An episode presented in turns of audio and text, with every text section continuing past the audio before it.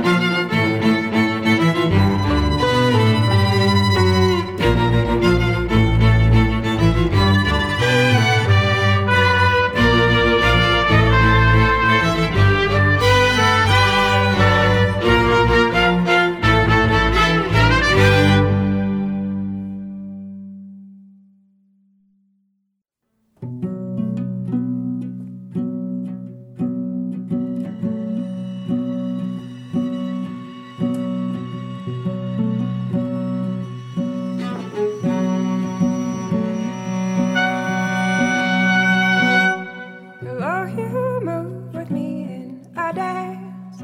Hello, you move me like the sea. Hello, you show me what our fears are made of who love me, love loves me just to be. Who love me, love loves me just to be. Who love me, love love me just to be.